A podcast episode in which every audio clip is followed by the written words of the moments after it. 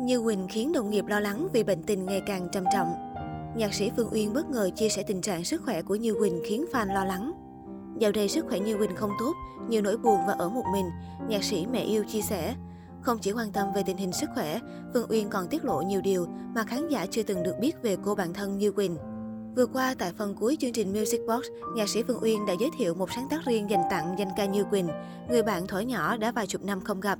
Trước khi Như Quỳnh hát, Phương Uyên tâm sự, rất nhiều người nói tôi sẽ đi tu vì thấy tôi hay ngồi thiền, nhưng không phải thế. Với tôi thiền không phải đi tu, mà chỉ là cách để đi vào sâu bên trong mình, giúp mình tỉnh táo hơn.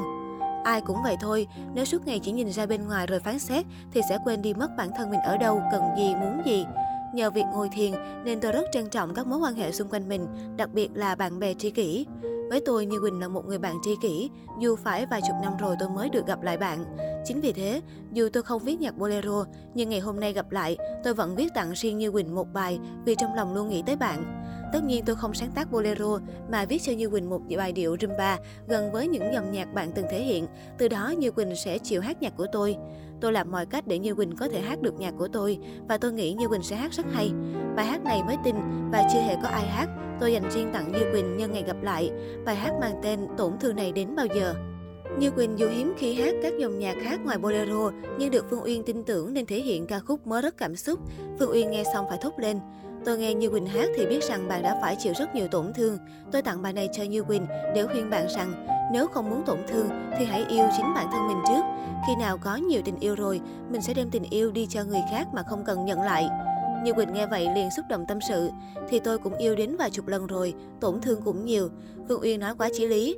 Phải chi tôi nói chuyện nhiều với Phương Uyên hơn thì con người tôi đã thay đổi nhiều không như thế này. Xuất hiện trong chương trình này còn có danh ca Thanh Hà, nữ ca sĩ thay thế mới nói. Như Quỳnh cứ nói quá, từ lúc quen nhau tôi biết Như Quỳnh mới trải qua hai mối tình, nhưng lần nào cũng bầm dập hết. Về lý do vì sao cả chương trình Như Quỳnh chỉ hát một bài duy nhất, Phương Uyên lý giải. Thực ra để bắt Như Quỳnh lên chương trình này là điều cực kỳ khó khăn. Thực ra tôi muốn Như Quỳnh hát nhiều hơn nữa.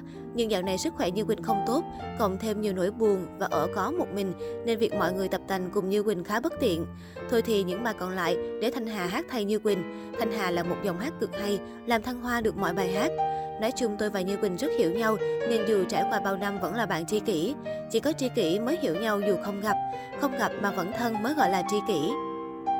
Cũng tại chương trình này, nhạc sĩ Phương Uyên đã tâm sự kỷ niệm cùng với danh ca Như Quỳnh.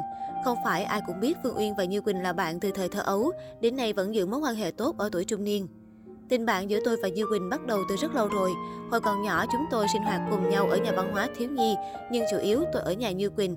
Như Quỳnh rất nghèo, đã vậy còn bị một căn bệnh đó là bệnh phong thấp.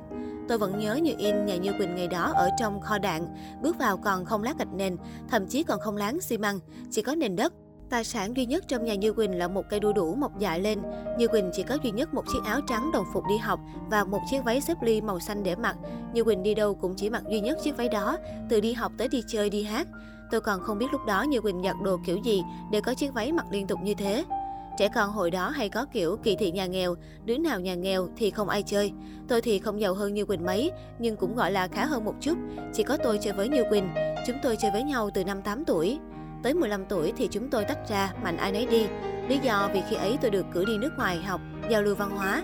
Cả nước khi ấy có vài bạn trẻ được chọn đi giao lưu nước ngoài, trong đó có tôi ở bên âm nhạc, cùng một số bạn ở bên múa, diễn. Tôi và Như Quỳnh cùng một bạn nữa là ba người hát tốt nhất trong đội văn hóa thiếu nhi ngày đó. Nhưng chỉ có tôi được cử đi học, có lẽ vì tôi may mắn hơn do có bố là nhạc sĩ. Tôi đi học về bị tiếng là kênh kiệu vinh váo, nhưng Như Quỳnh vẫn chơi với tôi. Được một thời gian thì Như Quỳnh đi Mỹ, còn tôi ở lại Việt Nam.